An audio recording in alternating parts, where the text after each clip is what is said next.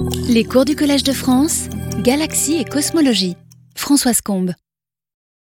Bonjour à tous, nous allons commencer cette séance sur les galaxies à l'époque de réionisation euh, et notamment le milieu intergalactique qui est vraiment celui qui va nous intéresser puisqu'il devient de neutre à ioniser. Alors les différents aspects que nous allons traiter sont en gros euh, en trois morceaux. Euh, d'abord, on sait que le milieu intergalactique va être, le, traceur de cette réionisation, et notamment par les raies d'absorption devant les quasars, comme vous en voyez une. Ici, on va le développer. Euh, il y a aussi, euh, on a Jusqu'à présent, avec le Hubble Space Telescope, on ne savait pas vraiment quelles étaient les galaxies qui allaient rayoniser l'univers, quels étaient les objets. Et on va voir qu'avec le James Webb, depuis le mois de juillet, on a découvert des tas de galaxies en grand nombre qui pourraient être des candidats pour ioniser. Donc on va développer ce point. Est-ce que les UV qui s'échappent de ces galaxies euh, sont suffisants pour euh, ioniser En fait, quel est le taux d'échappement? Et puis peut-être y a-t-il des euh, microquasars dans ces galaxies qui pourraient contribuer? Et finalement, il y aura aussi des étoiles très très massives de population 3 qu'on n'a encore jamais vues, mais qui sans doute vont contribuer aussi dans ces galaxies de faible métallicité. Il y aura des, étoiles de très grande masse. Alors déjà, pour les euh, euh, quasars, les absorbants devant les quasars, euh, alors on sait que normalement un quasar a un spectre de continu très fort avec une raie de Lyman alpha. Alors Lyman alpha, vous avez un petit peu le rappel des niveaux, c'est le principal niveau de l'atome d'hydrogène. La première raie est celle de Lyman alpha qui est la plus petite en énergie, puis Lyman bêta et ainsi de suite jusque euh, à la limite où on ionise l'atome d'hydrogène et avec 13,6 électronvolts d'énergie. On appelle ça le continuum. Donc on a prédit depuis très longtemps qu'il y aurait dans la période de réalisation où tout n'est pas encore ionisé, il y a beaucoup de gaz neutres atomiques pour absorber cette euh, raie de Lyman alpha. Donc euh, la raie de Lyman alpha va être optiquement épaisse et on ne va plus voir le continuum du quasar derrière. Donc on prédit un fossé, un continuum qui tombe à zéro à cause de cette épaisseur optique tout les, le rayonnement ici.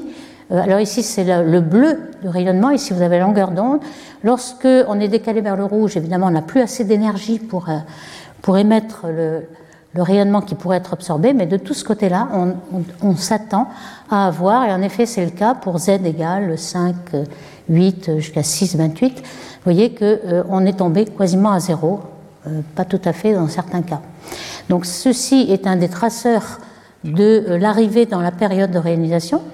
Euh, c'est aussi confirmé par Planck, comme on va le refaire, puisque euh, le fond cosmologique, euh, lorsque les photons dans le, dans le, régime neutre ne sont pas diffusés par un milieu ionisé, mais dès qu'on retrouve des électrons, on est diffusé par ce milieu, donc il y a une épaisseur optique de diffusion qui va nous donner aussi des renseignements sur la durée de période de réionisation. Et puis on a aussi cet indicateur de chute du nombre d'émetteurs Lyman alpha. Ces émetteurs Lyman alpha sont des petites galaxies qui n'ont pas un fort continuum comme ici, qui ont juste une raie d'émission. Et on les voit euh, à z égale 5, peut-être 6, et puis déjà d égale 7, on ne les voit plus. Pourquoi? Parce qu'ils sont euh, au milieu de, euh, de milieu neutre d'atomes qui absorbent tout leur, tout leur rayonnement. Alors,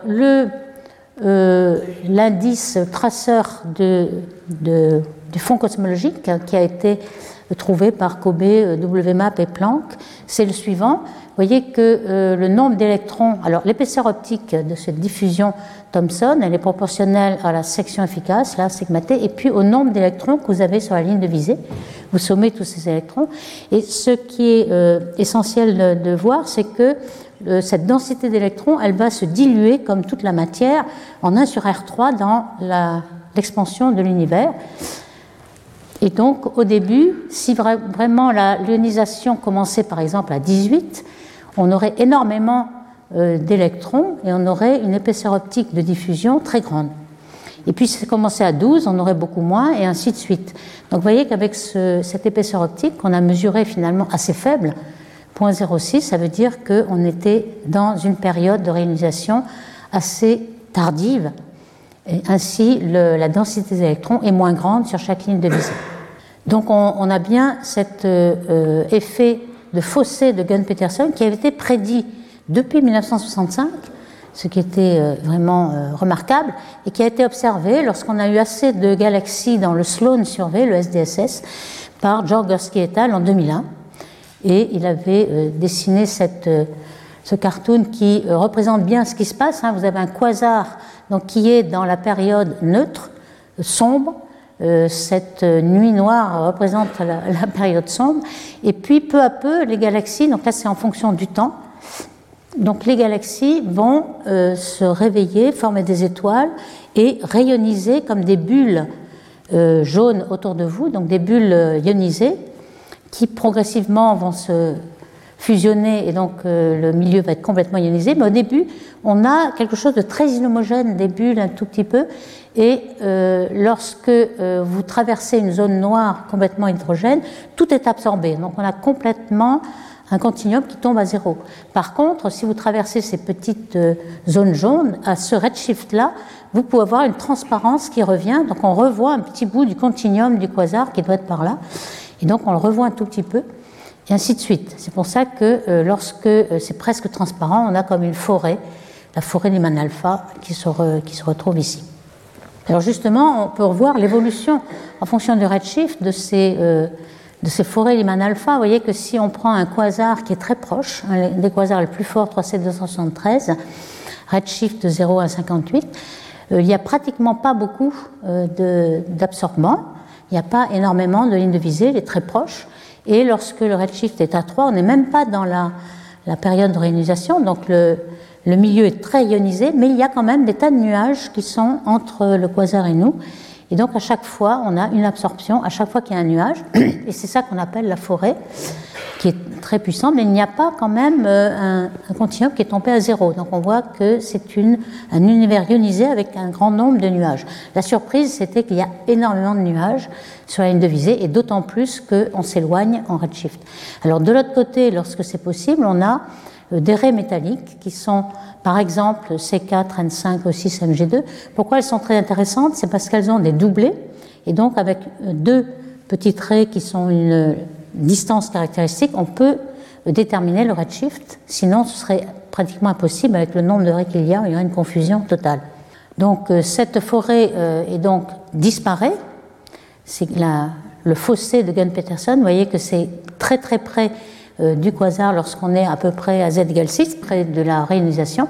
Et on retrouve ici l'énergie de Lyman alpha, Lyman bêta. Donc on a ici seulement Lyman alpha, et puis ensuite on a Lyman bêta plus un petit peu de Lyman alpha, et ainsi de suite, jusqu'au continuum où on a euh, une absorption encore plus grande. Donc euh, comme vous le voyez, ces, absorbants sont un moyen de sonder le milieu intergalactique qui finalement, dans cette euh, forêt, enfin disons euh, cette euh, toile d'araignée, hein, le web cosmique, la toile d'araignée cosmique, toute la matière ordinaire, les baryons, sont dans cette forêt-là, puisque les galaxies ne contiennent même pas 20% de tous les baryons de l'univers. Donc on a plus que 80% des baryons qui sont là. Donc c'est intéressant d'avoir, par les quasars qui sont derrière, et par exemple un télescope comme le Hubble, pouvoir détecter toute ces, cette toile cosmique euh, il faut dire que la Lyman alpha est une raie permise qui est très très sensible. Donc on peut détecter euh, des plans à deux dimensions, jusqu'à 10 puissance 14 par centimètre carré, des filaments qui sont un peu plus denses, 10 puissance 15, ou même des nuages, 10 puissance 16. Pour donner une ordre de grandeur, quand on est sur une galaxie, au bout d'une galaxie, on a des colonnes densité de 10 puissance 21. Ce qui veut dire qu'ici, c'est vraiment euh, des endroits vides un peu de l'univers. Donc ici, on peut euh, encore plus euh, détailler, remarquer qu'on a, si on appelle ça une forêt, on peut appeler ça une prairie, comme l'appelait euh, Loeb et Barcana. C'est-à-dire que on n'a pas un fossé complet, on ne retombe pas à zéro. À chaque fois que vous traversez une petite zone ionisée, le milieu bien transparent, donc à ce redshift-là, puisque là, vous, vous traversez l'univers, vous voyagez et les redshifts se décalent. Donc ici, vous avez cette euh, transparence-là, cette transparence-là, ainsi de suite. Donc vous pouvez voir un petit peu la géométrie et l'inhomogénéité de cette réionisation. Donc c'est très très inhomogène. Donc euh, quand on regarde deux absorbants dans deux directions différentes au même redshift, on peut avoir un fossé complet, c'est-à-dire euh, il n'y a absolument aucune galaxie qui rayonnise, ou alors carrément une prairie, donc aucun euh, faussé complètement. Donc c'est vraiment très très inhomogène et ça dépend dans quelle direction vous regardez. Donc pour avoir une idée complète de la réalisation, à quel redshift elle se passe, il faut en avoir un grand nombre de lignes de visée. Donc en voici un exemple. Vous en avez euh, par exemple de 5-7 en bleu. on a mis les couleurs qui correspondent à ce redshift. Vous voyez que euh, l'arrêt de Lyman alpha du quasar, ils sont tous des quasars, ils sont décalés euh, vers la droite, donc vers le rouge. Et puis vous repartez ici pour aller jusqu'à 6,5. Et ce qu'on constate, c'est la grande disparité d'une ligne à l'autre. Vous pouvez avoir euh, des prairies ou des fossés complets. Donc c'est cette statistique qu'on aimerait avoir dans toutes les directions pour être plus précis. Alors une, une règle qui va permettre aussi de bien appréhender la réalisation, c'est l'arrêt de la, du niveau fondamental d'hydrogène, l'arrêt hyper fine qu'on observe en radioastronomie à 21 cm de longueur d'onde. Mais cette raie, elle est très, presque interdite, puisque le coefficient d'Einstein est très très petit, donc elle n'est sensible qu'à des grandes colonnes densité. En général, en émission, on ne le voit que dans les galaxies, très peu dans les vides, dans les absorptions Lyman alpha. Par contre, ce qu'on veut voir ici, ce sont des, grandes, des grands volumes les euh, boules jaunes que vous avez vues dans les, animations, c'était des tailles qui font des mégaparsecs, c'est-à-dire des tailles intergalactiques. Alors on va essayer de faire un, un survey. Pour l'instant, on n'a toujours rien vu, donc on a fait des simulations. Ici, c'est une simulation. Pour préciser, vous avez le temps qui varie de gauche à droite avec le Big Bang ici, et vous avez euh, un milieu donc au départ neutre et puis ensuite qui sionise peu à peu. Alors ce que vous pouvez voir ici, c'est euh, le redshift qui varie. Et puis, étant donné que la longueur d'onde que vous voulez euh, observer, c'est 21 euh, cm, qui correspond à 1420 MHz, la fréquence décalée vers le rouge va être très basse. Donc au lieu d'avoir 21 cm, vous aurez 2 mètres, qui correspond à peu près à, ces fréquences-là. Donc vous voyez, 50 MHz au lieu de 1420 qui serait l'arrêt à z égale 0. Et donc, dans la première, euh, euh, dans le premier période, si vous voulez, on appelle ça l'âge sombre. Pourquoi? Parce qu'il n'y a aucune galaxie encore qui est en train d'émettre des, rayonnements. Eh bien, euh, ce qu'on va essayer de voir, c'est la température de, du gaz. Alors cette température, on, le sait, décroît beaucoup plus vite que la température du corps noir du, du fond cosmologique. La température du CMB, du fond cosmologique, elle décroît en 1 plus Z et celle du gaz en 1 plus z au carré. Donc il va être beaucoup plus froid que le fond, euh, mais ça c'est une température cinétique qui est euh, l'agitation brownienne des, atomes. Euh, ce qu'on va mesurer en fait c'est la température d'excitation, c'est-à-dire le rapport de population qui est entre les deux niveaux F égale 1 F égale 0 du niveau fondamental. Donc c'est savoir comment il est excité. Et en fait, parfois, il n'est pas assez excité, même si la température cinétique est assez forte. Ce qu'on voudrait, c'est thermaliser euh, euh, le niveau d'excitation. Alors au début, c'est le cas par les collisions, puisque euh, l'univers est très dense, il n'est pas encore entré trop en expansion. À ce moment-là, par les collisions, vous thermalisez l'arrêt à 21 cm, donc vous avez la température d'excitation qui est égale à la température cinétique, donc très froide, et vous attendez une absorption devant le fond cosmologique. Et puis peu à peu, avec l'expansion, la densité n'est plus assez grande, donc vous remenez à une température d'excitation qui est égale au fond cosmologique, donc vous ne voyez rien du tout.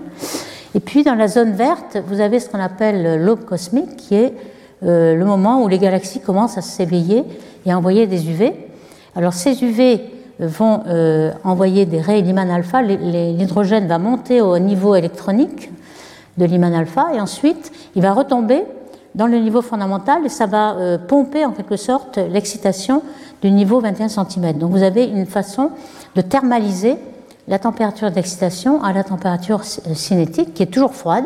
Donc vous attendez encore une deuxième absorption devant le fond cosmologique qui est encore plus profonde puisque euh, la température refroidit encore plus. Et puis finalement, dans cette période où se forment beaucoup d'UV, beaucoup d'étoiles, vous allez réchauffer le gaz qui lui va devenir plus chaud que le fond et donc vous allez voir une émission cette fois. Et finalement, à la fin, eh bien, euh, plus aucun signal. Pourquoi? Parce que euh, le milieu est ionisé il n'y a plus d'atomes d'hydrogène. Donc ça, ça va arriver à z égale 6. On pense que la, réalisation est terminée. Donc vous voyez, cette courbe-là, c'est euh, le signal que l'on attend qui est en train d'être détecté avec les précurseurs de SKA. SKA, c'est le Square Kilometer Array, qui sera assez sensible pour faire une carte du ciel à ces longueurs d'onde de 2 mètres pour avoir la réalisation. Pour l'instant, les précurseurs n'ont pas été assez sensibles pour le détecter, mais ils sont, confrontés au problème de cette détection. Alors, euh, donc pour l'instant, on n'a rien détecté, mais on peut faire des simulations. Donc, par exemple, on voit la Lune, on en verra tout à l'heure avec le séminaire de Dominique Aubert. Et puis, euh, donc ici, vous avez euh, le redshift, donc le temps va d'ici à là. là le taux d'atomes d'hydrogène qui va à 1 au départ en rouge, et puis ensuite, vous voyez, les zones bleues sont progressivement ionisées. Donc, c'est tout à fait comme des bulles, en fait, très inhomogènes la température qui correspond et puis euh, le taux de photoionisation. Donc on a à peu près euh, ce schéma. Et lorsque on essaie de calibrer en fait avec euh, les données, alors les données pour l'instant elles sont sortent pas de la radioastronomie de, du 21 cm, mais elles sortent des quasars, comme on a déjà décrit. Et donc on a des prévisions de l'épaisseur optique en Lyman alpha. Donc lorsque on a un gaz neutre, c'est très épais ici à 6,5, et puis ensuite ça devient euh, très faible puisque tout l'univers est ionisé. Donc ce qui est prédit est en bleu et ce qui est observé est en rouge selon euh, toutes les observations de quasars qu'on a pu faire à z égale 6.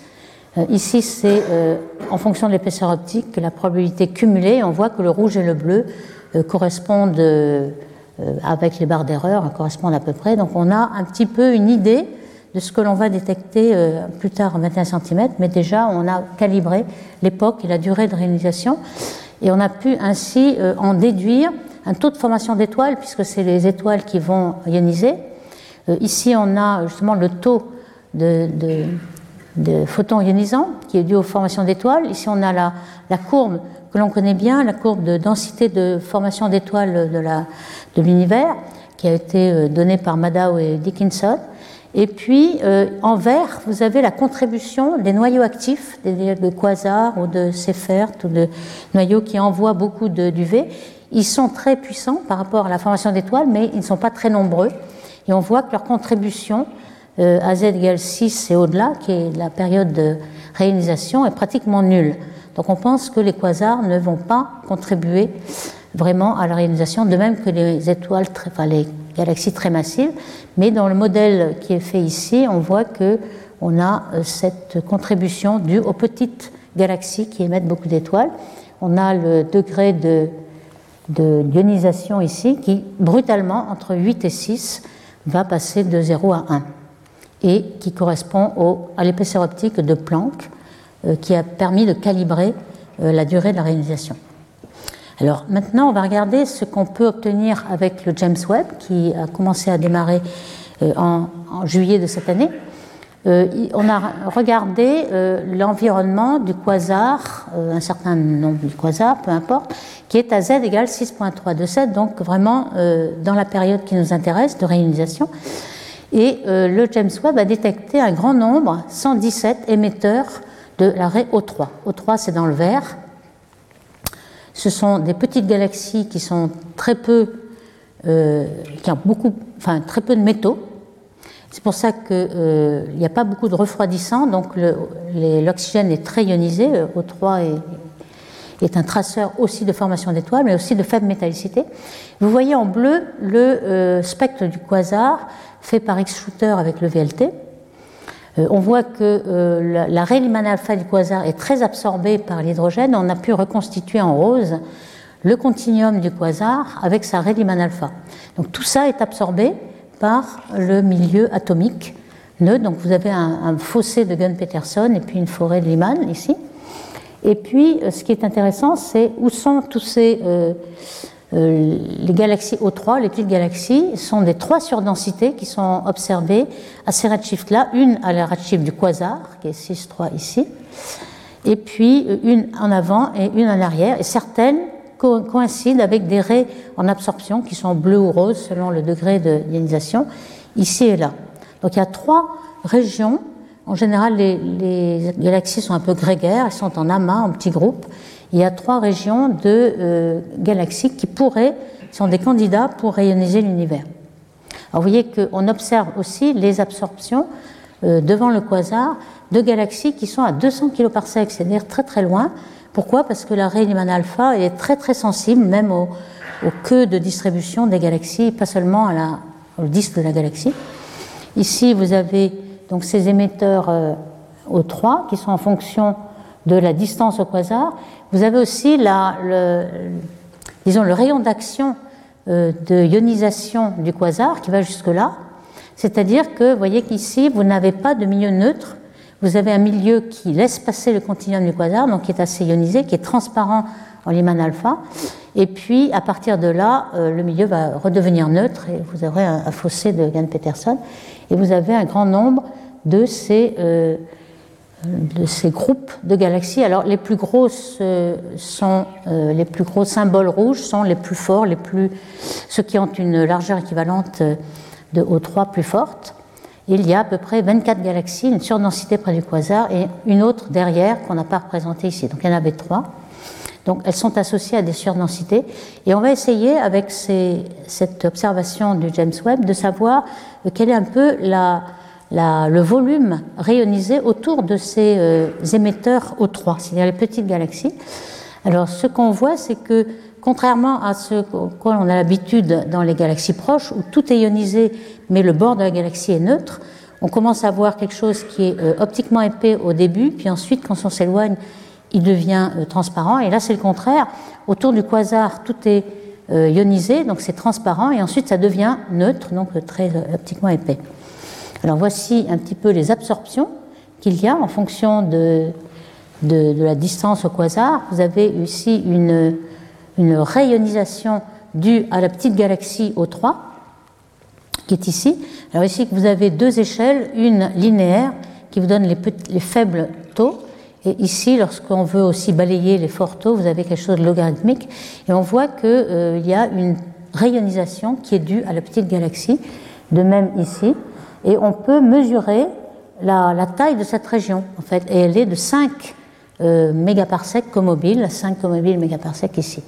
Donc ça, ça vous donne la puissance de rayonisation de ces petits euh, galaxies qui peuvent être candidats à la rayonisation. Alors cette euh, taille-là correspond bien finalement aux simulations qui ont été faites, les simulations Thésan à haute résolution. Euh, haute résolution, ça veut dire que les particules les plus petites qui ont pu euh, simuler ces 10 000 masses solaires pour la matière ordinaire. Vous voyez ici les observations, la taille caractéristique d'une bulle jaune, si vous voulez, d'une bulle ionisée autour d'une galaxie O3, et ici la même taille à peu près dans les simulation. Donc là, ça marche relativement bien. Ces O3 sont des petites flambées de formation d'étoiles qui sont très puissantes à, grand redshift.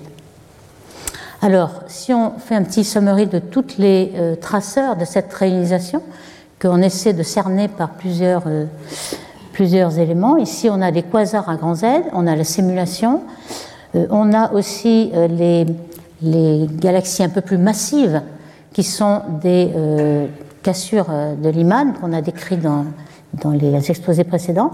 Il y a les émetteurs Lyman alpha qui sont très petits. On avait dit qu'à Z égale 7, on ne les voit plus parce qu'ils sont noyés dans, euh, dans du gaz neutre qui, absorbe tout. Par contre, si on est près d'un quasar, on va les voir. on va, ça va être encore un renseignement de plus. Il y a aussi ALMA qui permet de détecter des raies de CO et de C2 à ces redshifts-là, Z égale 6 ou 7.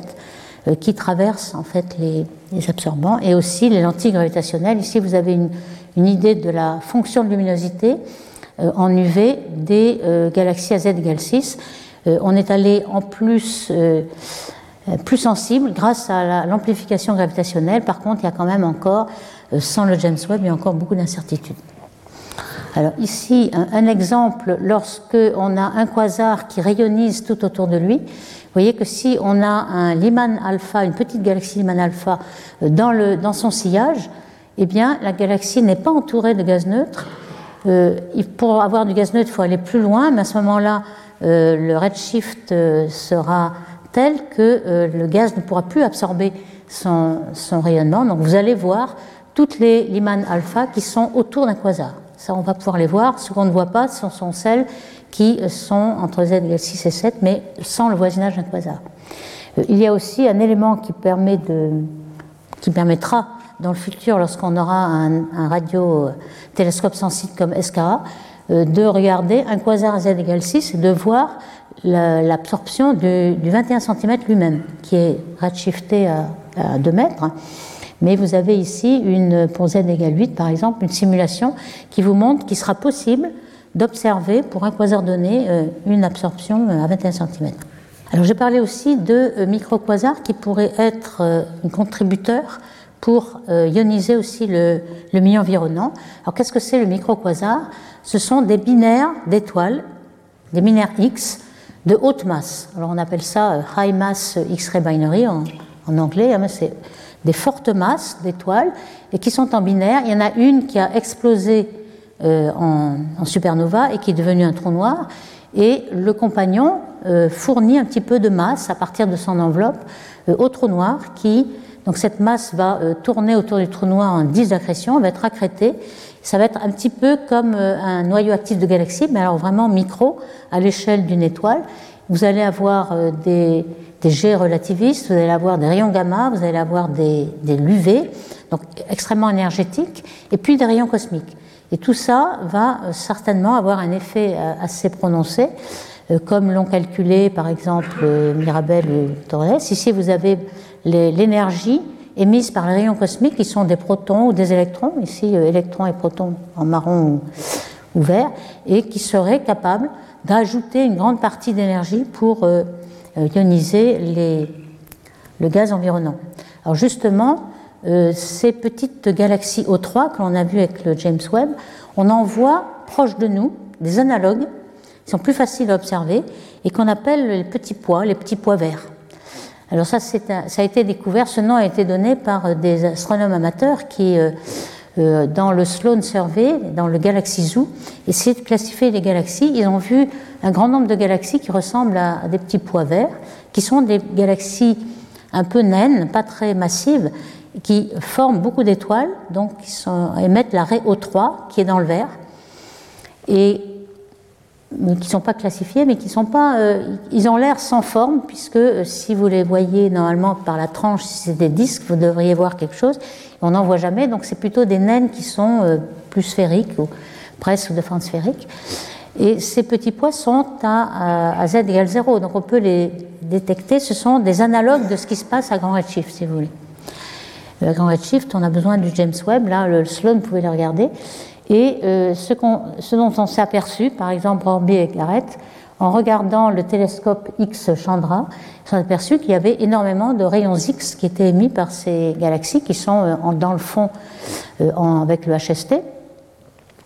Et il semblerait que justement l'abondance la, de ces binaires X qui envoient ces rayons X sont dix fois plus abondantes par unité de masse que dans des galaxies à plus forte métallicité.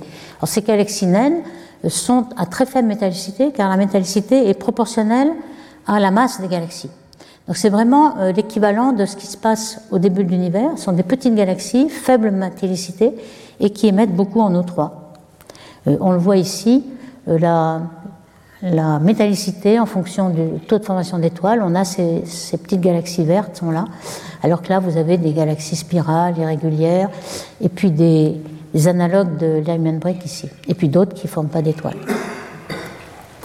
Alors, non seulement il faut émettre des UV, mais il faut aussi que ces UV sortent. Donc il y a une, fonction d'échappement qu'on appelle FS, escape, qui soit assez forte. Alors comment on peut se représenter euh, pourquoi euh, les rayons UV peuvent s'échapper Alors il y a deux possibilités. Lorsqu'on a euh, une grande formation d'étoiles au centre d'une galaxie avec du gaz, hein, admettons euh, qu'on ait une, symétrie sphérique, euh, soit euh, vous avez assez de photons pour tout ioniser, et donc vous êtes limité par la densité, c'est-à-dire qu'il n'y a plus assez de densité de gaz, donc tous les UV vont sortir, donc là tout s'en va. Alors là c'est rare qu'on ait assez d'UV pour, pour, ioniser tout le gaz de la galaxie. Le, cas le plus le plus fréquent, c'est qu'on n'a pas assez de photons, donc on ionise un certain degré, et puis à un moment donné, il y a un équilibre entre les recombinaisons et l'ionisation, et puis il reste une enveloppe de gaz neutre autour. Et c'est là que si c'était complètement sphérique, rien ne va s'échapper. Par contre, il peut y avoir euh, soit le gaz est poreux et les rayons UV sortent par euh, des trous, ou soit vous avez aussi des, flots, des, jets de gaz qui sont dus à la, aux supernovae, etc. Et donc par ces flots, vous pouvez avoir une fonction d'échappement. Vous voyez que c'est très difficile à calculer puisqu'on ne connaît pas la géométrie du gaz, la porosité. C'est pourquoi dans les simulations, on a un, taux d'échappement qui est entre 3 et 80% ce qui ne nous avance pas beaucoup. Donc on aimerait savoir si c'est 10, 20 ou 30 euh, c'est ça, c'est ces fractions-là qui vont nous donner les réalisations de l'univers.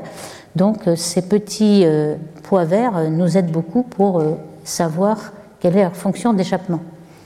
Alors je parlais aussi d'ALMA pour essayer d'avoir plus de renseignements sur ces galaxies à grand redshift.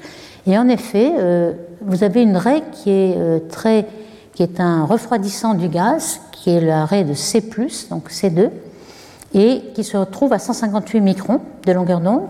Lorsque vous la décalez à ces redshifts-là, euh, vous avez quelque chose qui tombe à 1 mm de longueur d'onde. Donc c'est tout à fait dans les bandes de, ALMA, qui est un radiointerféromètre euh, au Chili, en millimétrique. Et donc vous voyez des galaxies où, euh, en contour vert, vous avez l'émission de C2 et de la poussière, aussi contenu la poussière. Et puis vous avez en optique quelque chose qui, qui a l'air d'être complètement à côté. Et c'est un petit peu l'idée que l'on se fait, c'est-à-dire euh, lorsque vous avez complètement du gaz et une grande colonne quantité de gaz, eh bien tout le reste est caché, l'optique est cachée, est obscurcie. Les UV ne sortent pas, ils sont absorbés par l'hydrogène, l'iman alpha, etc. Et puis lorsque ça sort, eh bien vous n'avez plus de gaz devant et vous ne voyez plus rien. On, comprend pourquoi euh, le, les C2 et le, rayonnement optique et UV sont euh, décorrélés. Alors évidemment, ça c'est possible de détecter pour des grosses galaxies, pour les petites, c'est assez difficile. Récemment, il y a un survey de Joly et al. qui ont observé 50, euh, mais qui n'ont rien vu, ils ont stacké, mais il y a toujours des limites inférieures. Voici quelques exemples pour euh, la RC+, qui quand même est détectée euh, de façon intéressante pour un certain nombre de galaxies. Et puis récemment, euh, Bowens et al. ont essayé de détecter les galaxies du James Webb qu'ils avaient avec un redshift photométrique uniquement. Et ils en ont quand même détecté avec 56% de taux de détection, toutes les rouges ici, qui, euh, dans le redshift photométrique, étaient justement dans la période qui nous intéresse, la période de réalisation. Et on voit que euh, ALMA permet de détecter un redshift spectro, donc sans même avoir besoin de faire des spectres avec le NIRSPEC. Alors, on a aussi des euh, émetteurs Lyman alpha, Z égale 6, comme je disais, et avec le James Webb, maintenant, ça commence à être possible. Euh, il y en a au moins 5 ou 6 qui ont été détectés dans cette zone. Vous voyez qu'il n'y a pas très peu de continuum et une raie de Lyman alpha euh, très caractéristique. Et c'est assez encourageant puisque le taux d'ionisation et le taux d'échappement que l'on en déduit est très favorable il suffirait d'avoir inférieur à 25%, et c'est le cas pour euh, ioniser, en fait, pour, euh, si on extrapole à un grand nombre de ces galaxies, euh, réioniser l'univers. Il y en a même à Z égale 8 avec H alpha et N2 qui, sont, qui ont été détectés. ici, c'est plus difficile. Il y en a 102 qui ont été ramassés pour avoir un signal plus grand. Vous voyez que H alpha, H bêta ne sont pas détectés par la spectro, mais par les bandes de, la, distribution en énergie ici. Et euh, la somme de ces 102 galaxies se retrouve là. Donc ici encore, on tombe sur un, taux de ionisation très favorable, avec uniquement 10% suffirait pour rayoniser l'univers si on extrapole euh, ces quelques observations-là à tout, à tout le volume. Alors, les O3 et H bêta sont aussi détectés avec le James Webb. Euh, ici, il y en a quatre qui ont été détectés euh, dans le, euh, le champ profond qui a été très popularisé ici, de SMAC 07 de 23. On se sert avec cet amas proche de l'antigravitationnel, donc d'avoir une amplification de derrière. Vous avez ces quatre galaxies dont on connaît le redshift. Et on peut voir, d'après les, le rapport des raies, qu'elles ont un, une raie très très excitée de néon 3 et par rapport à ce qu'on connaît dans le rapport des ici à z égale 0, qui est le, le lieu bleu des galaxies proches, on voit que ces galaxies sont décalées. Et c'est exactement, euh, ça correspond exactement aux prédictions de, la, du modèle FLAIRS, qui est une simulation euh, théorique. Pourquoi elles sont décalées? Eh C'est certainement parce qu'elles euh, sont très faiblement métalliques. Et quand on n'a pas beaucoup de métaux, il n'y a pas de refroidissant, puisque les métaux sont de refroidissants. Donc il y a euh, du gaz très chauffé et très excité, et à ce moment-là, le néon 3 est beaucoup plus fort. C'est un peu paradoxal, c'est-à-dire qu'on pourrait dire euh, il y a beaucoup de néons, donc il y a beaucoup de métaux, mais non, c'est simplement qu'il est très excité, parce qu'il n'y a pas beaucoup de métaux, et donc le, rayonnement est très, très fort. Et on le voit bien avec la, la, largeur équivalente de O3 et de H bêta. Euh, sont des euh, galaxies qui forment beaucoup d'étoiles. Et vous voyez ici un des spectres de James Webb, le NIRSPEC, qui euh, montre des raies avec un très très bon rapport signal-bruit. Donc vous voyez les raies de O3 et toutes les raies de Balmer, etc. Vous voyez que ce sont des spectres avec lesquels on peut vraiment faire énormément de physique.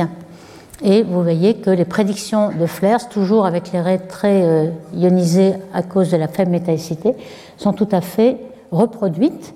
Et on se demande si euh, dans ce cas-là, on a la formation d'étoiles qui excite le gaz ou les AGN, le noyau actif.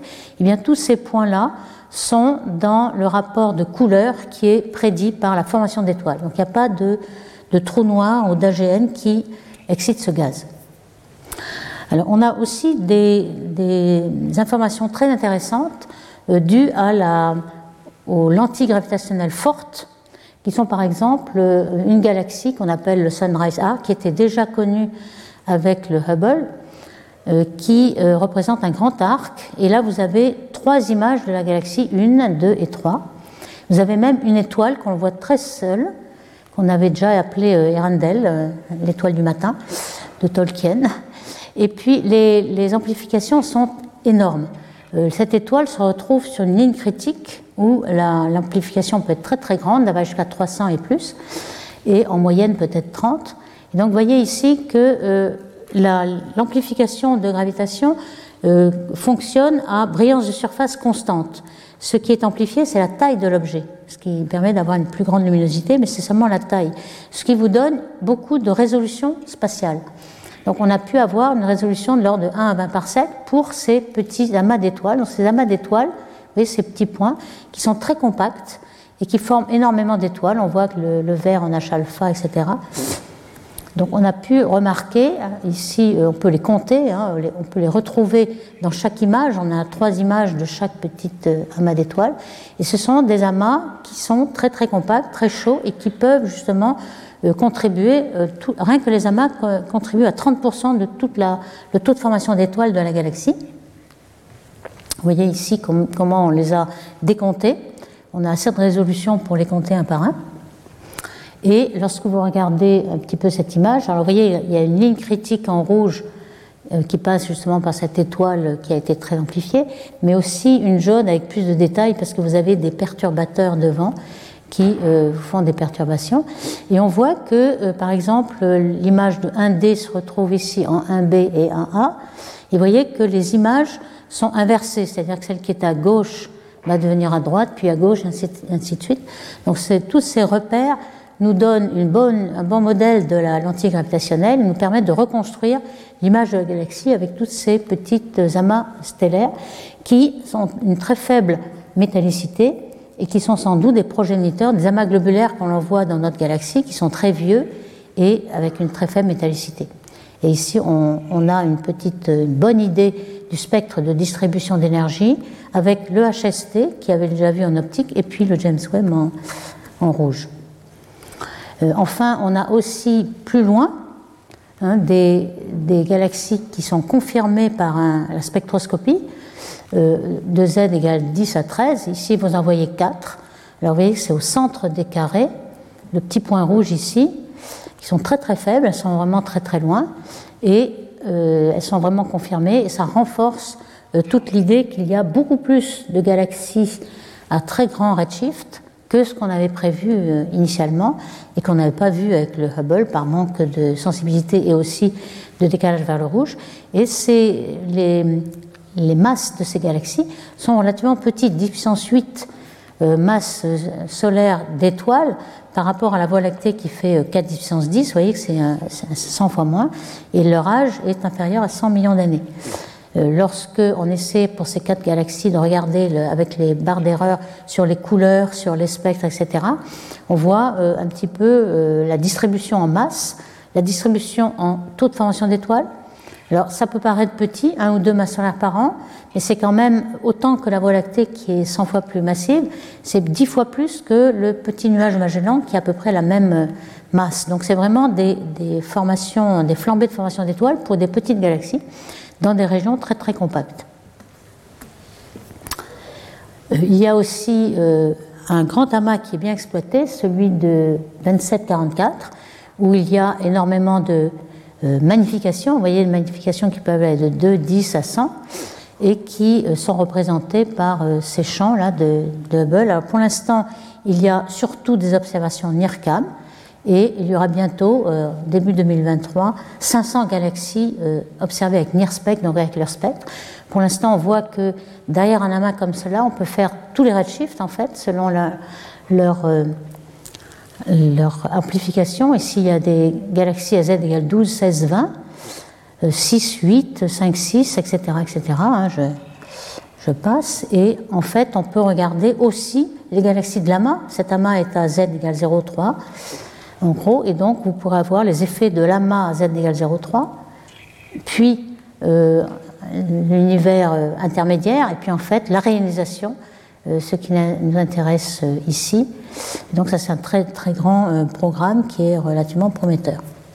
Alors je m'attarde à celle-ci qui est vraiment unique. C'est aussi un autre amas, donc vous voyez la, zone critique, donc qui amplifie euh, à l'intérieur de cette zone critique, et même cette zone, enfin la ligne critique, c'est l'amplification infinie, si on veut, mais il y a ici une source qui est assez loin, donc mais on a quand même une amplification de 2,26, euh, qui est un petit peu agrandie ici, et euh, où le spectre de, James Webb, euh, NIRSPEC, a identifié des raies très intéressantes, et notamment la raie de l'hélium ionisé, ce qui est assez rare. Pourquoi? Parce que pour ioniser l'hélium, il faut avoir une température d'étoile euh, gigantesque. Euh, ici, euh, la raie de l'hélium est ici. Ici, vous avez la raie d'O3, H-bêta, etc. Et cette raie, c'est la raie la plus lointaine que l'on connaisse de cet élément. HE2, ça veut dire hélium ionisé une fois. Il a une raie à 1640 angstrom. Et cette galaxie-là est très bleue. Hein, la pente bleue qu'on avait définie la dernière fois, c'était la bande entre le Lyman et le Balmer ici. Lorsqu'elle est très pentue euh, négative, ça veut dire que la galaxie est bleue, puisque le bleu est ici, et qu'elle n'est pas du tout euh, euh, obscurcie par de la poussière ou mangée par de l'hydrogène. Donc vous avez, en fonction de cette pente bêta ici, vous avez le taux d'échappement qui est prédit par les modèles. Et ici, vous avez un taux d'échappement qui est supérieur à 10% pour euh, le rayonnement UV qui va rayoniser euh, l'univers. Donc, encore une fois, c'est un, candidat pour la réalisation. Et surtout, ce qui nous montre euh, là, avec cette raie de, de l'hélium, c'est que peut-être on a une traceur de ces fameuses grosses étoiles qui, cette population qui sont très très grosses parce qu'il euh, n'y a pas de métaux du tout pour refroidir et qui ont une température de 100 000 degrés. Pour vous donner la comparaison avec le Soleil qui a 5 000 degrés, c'est quand même quelque chose de beaucoup plus, beaucoup plus chaud et qui n'arrive que pour ces étoiles-là. Et euh, c'est grâce à cela qu'on peut ioniser l'hydrogène qui a un, taux d'ionisation de 24 électronvolts, beaucoup plus que l'hydrogène. Donc à ce moment-là, euh, en général, on a mangé tous les photons pour ioniser l'hydrogène, il n'en reste plus pour l'hélium. Donc ici, on a euh, cette galaxie qui se retrouve dans les rapports de Ray, hein, hélium par rapport à C4, C3, elle se retrouve dans la, zone rose ici, qui correspond au échappement des photons ionisants. Alors pour ces populations 3, justement, vais, on va essayer de simuler, enfin on ne les a pas vues ces populations 3, essayer de simuler la formation de ces étoiles. Alors ici, c'est une belle animation faite par Bate il y a un certain temps pour montrer la difficulté de, de, simuler la formation de ces étoiles, ici vous avez un cas où il n'y a pas de feedback, c'est-à-dire vous ne prenez pas en compte l'évolution des étoiles qui envoient des vents, euh, des supernovae qui explosent et qui envoient euh, beaucoup d'énergie. Donc ici, vous avez euh, du feedback, donc du gaz plus chaud, et vous voyez que c'est complètement différent. Ici, vous avez beaucoup de fragmentation. Pour fragmenter, il faut que le gaz soit froid et rayonne beaucoup, il ne soit pas réchauffé par le feedback. Donc vous avez beaucoup de fragmentation et beaucoup de, de petites étoiles, les petits points blancs qui sont euh, qu'on remet en puits parce qu'on n'a plus assez de résolution pour euh, former l'étoile, mais ce sont des puits en fait des sinks. Et donc vous avez énormément de petites étoiles, alors que là pas du tout. Et c'est plutôt celui-ci qui correspond aux observations avec un IMF. IMF veut dire euh, Initial Mass Function, c'est-à-dire la distribution en masse des étoiles qui se forment dans un amas d'étoiles comme celui-là. Et c'est euh, le, le, feedback qui est totalement nécessaire. Alors vous voyez que c'est difficile puisque on ne peut pas savoir quelle est l'intensité du feedback, l'efficacité du feedback, et c'est là que euh, on a beaucoup d'incertitudes. Alors c'est quand même assez intéressant d'essayer de faire beaucoup de modèles. Donc euh, Bate, qui avait fait déjà des modèles avec métallicité variable, il en fait avec des redshifts variables. Donc on sait que euh, les galaxies, les étoiles, pardon, les étoiles formées vont être beaucoup plus grosses, plus massives à faible métallicité, puisqu'on a beaucoup moins de, de refroidissant s'il n'y a pas de métaux, et donc euh, la, on arrive à moins fragmenter. Par contre, ce qui est aussi euh, logique à voir, c'est que si on va à grand redshift, mettons z égale 5, à ce moment-là, le, le, gaz ne peut pas se refroidir autant qu'à z égale 0. À z égale 0, on a un fond cosmologique qui fait 3 degrés. À z égale 5, qui fait déjà 3 fois 1 plus z, donc ça fait déjà 18 K on ne pourra pas, refroidir le gaz euh, plus froid que cela. Et plus loin, Z égale 6, ce sera encore plus loin, donc on aura du gaz plus chaud. Alors vous voyez ici que le fond, euh, ici c'est le champ interstellaire moyen que, que voient les galaxies, ou le gaz en train de former des étoiles. Ici, vous avez en noir à Z égale 0 le fond cosmologique, qui est à 3 degrés K, et puis à Z égale 5, vous l'avez en rouge. Alors non seulement il se décale, le pic se décale un petit peu plus chaud, puisqu'il va être à 18 degrés, mais aussi le corps noir à 18 degrés émet beaucoup plus d'énergie, donc il chauffe beaucoup plus. Donc ici, vous avez ensuite euh, l'étoile et le fond euh, ordinaire, infrarouge et, visible, mais vous voyez que euh, le spectre de masse ne sera pas du tout pareil, non seulement à cause de la métallicité, mais aussi à cause du redshift. Alors pour former les premières étoiles, Voici un petit peu les étapes. Hein. Il faut euh, évidemment qu'un nuage de gaz ait la masse de jean pour s'effondrer. Et puis c'est là le, critique en combien de morceaux va-t-il euh, se fragmenter. Et ça, ça dépend du chauffage et donc de la, de la métallicité, etc. Et puis ensuite, formation d'une proto-étoile et puis d'une étoile qui ensuite va accréter beaucoup de gaz. La grosse différence aussi entre Z égale 0 et les grands redshifts, c'est le taux d'accrétion de gaz. Il y a beaucoup plus de gaz à grand redshift et euh, l'expansion n'étant pas encore là pour diluer le gaz, il y a beaucoup plus d'accrétion. Ici, on, on, pense que le taux d'accrétion euh, serait plutôt de 10-2 masses solaires par an au lieu de 10-6 masses solaires par an à Z égale 0. Donc c'est vraiment une euh, très forte différence, en plus d'une faible opacité, puisqu'il n'y a pas de poussière, il n'y a pas de métaux. Et donc ceci va pouvoir euh, former des masses de 100 à 1000 masses solaires, alors que euh, dans la galaxie, euh, aujourd'hui, on ne forme que 1 à 10, pas plus. Alors, on appelle les premières populations 3-1, c'est vraiment celles qui commencent à sans métaux du tout. Et puis, la, deuxième génération, c'est-à-dire quelques millions d'années après seulement, population 3-2, parce qu'elles sont encore un petit peu perturbées par la première euh, génération qui a peut-être euh, envoyé quand même quelques métaux euh, dans, le, dans le nuage moléculaire. Donc ici, on a un nuage ionisé où les métaux sont répartis, du nuage neutre en, jaune. Et il suffit d'un tout petit peu de euh, métaux, même 10-5 solaires, pour que euh, on passe à la transition euh, où le gaz va refroidir et va pouvoir se fragmenter. Et puis en plus, avec du feedback, on n'aura pas d'étoiles aussi massives. Donc c'est ça la, grande, la grande différence entre les populations à z égale 0 et z égale 6 ou plus. Alors les simulations à trois dimensions ont été faites euh, il y a longtemps déjà par euh, Abel et al. On en fait de meilleurs aujourd'hui. Je vais en montrer un petit peu l'évolution. Mais déjà à l'époque, c'était vraiment euh, assez remarquable puisqu'il y a une, une dynamique d'échelle entre le nuage moléculaire qui a une densité assez faible en, par centimètre cube ici, et puis la, la, densité à laquelle vous allez avoir accès lorsque le, gaz se sera euh, condensé au centre. Donc il faut avoir des zooms différents.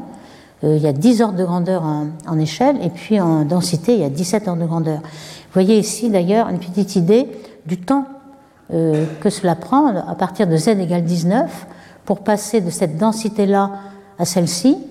Il faut 9 millions d'années, puis ensuite à celle-ci, il faut 3, 3000, 3000 ans, et pour passer de là, 200 ans. Et ensuite, la densité est tellement forte que la, simulation est obligée de s'arrêter. Donc vous avez les différentes zooms en échelle, donc 6 kg par sec et puis un facteur 10 à chaque fois, jusqu'à des tailles qui sont de 120 AU, c'est-à-dire de l'ordre du système solaire où l'étoile au milieu va pouvoir euh, se former.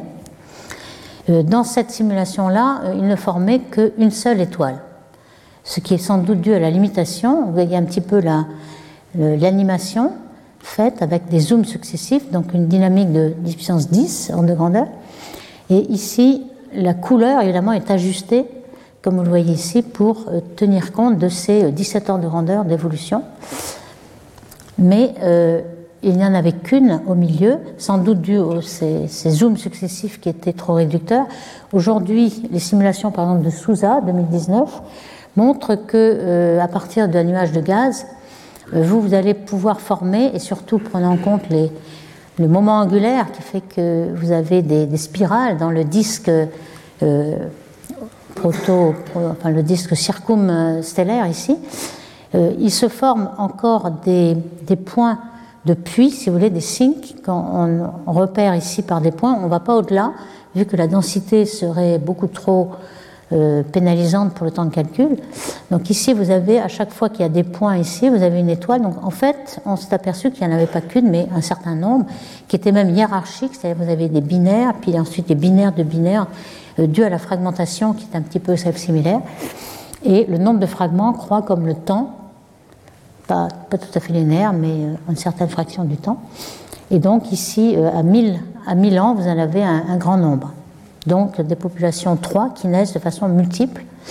Euh, il y a même une simulation récente de Parc et collaborateurs euh, qui vous donne euh, cette grande multiplicité en plus avec le feedback.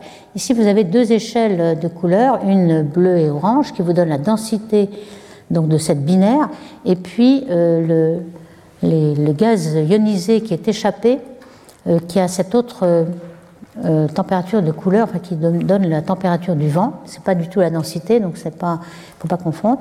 Mais euh, ça donne une petite idée de cette formation hiérarchique en plusieurs euh, morceaux. Ici, vous avez quelques étapes temporelles de cette évolution, de, de, face et de profil, avec les flots bipolaires et la température.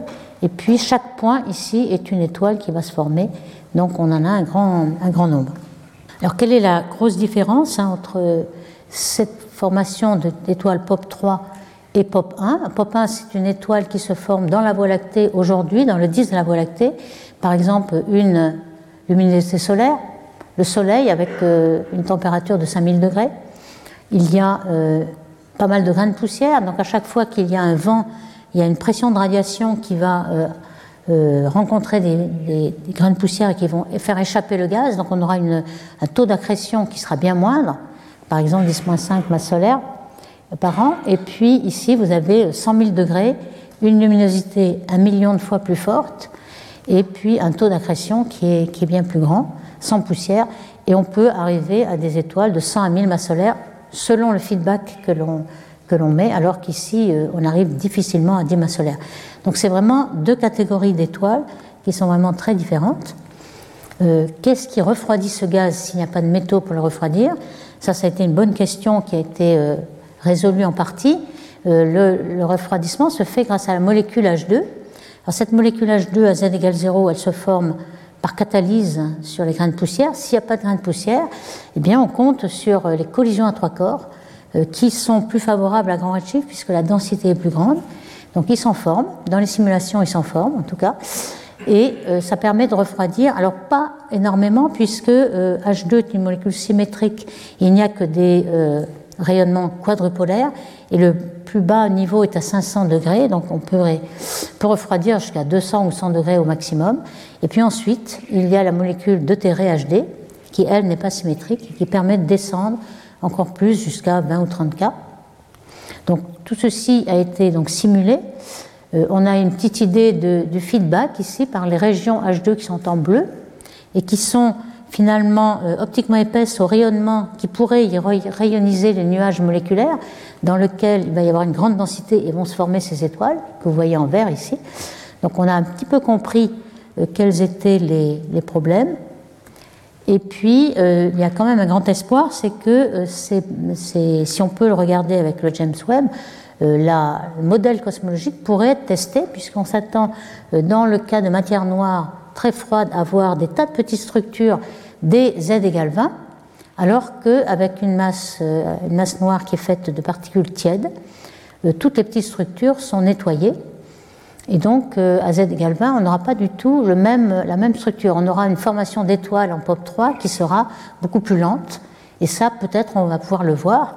Alors, on sait que ces étoiles se forment dans des structures qui deviennent instable par jeans avec une, une masse qui n'est que 10 puissance 5 masse solaire. Donc ce n'est pas une galaxie, ce qu'on appelle des mini-halos qui ensuite fusionneront pour donner une galaxie. Donc euh, on espère que peut-être on pourrait euh, détecter ce genre euh, d'objets et pouvoir éventuellement essayer de contraindre ces modèles cosmologiques. Et donc cette masse maximum dans ces simulations a toujours été limitée à cause du feedback assez, assez... Alors il y a aussi une question est-ce qu'on pourrait observer des analogues récents de POP3 Quand est-ce que se terminent ces POP3 On n'en a jamais détecté hein, à z égale 0. Euh, peut-être qu'après z égale 5, tout s'arrête parce que l'enrichissement en métaux est trop grand dans tout l'univers.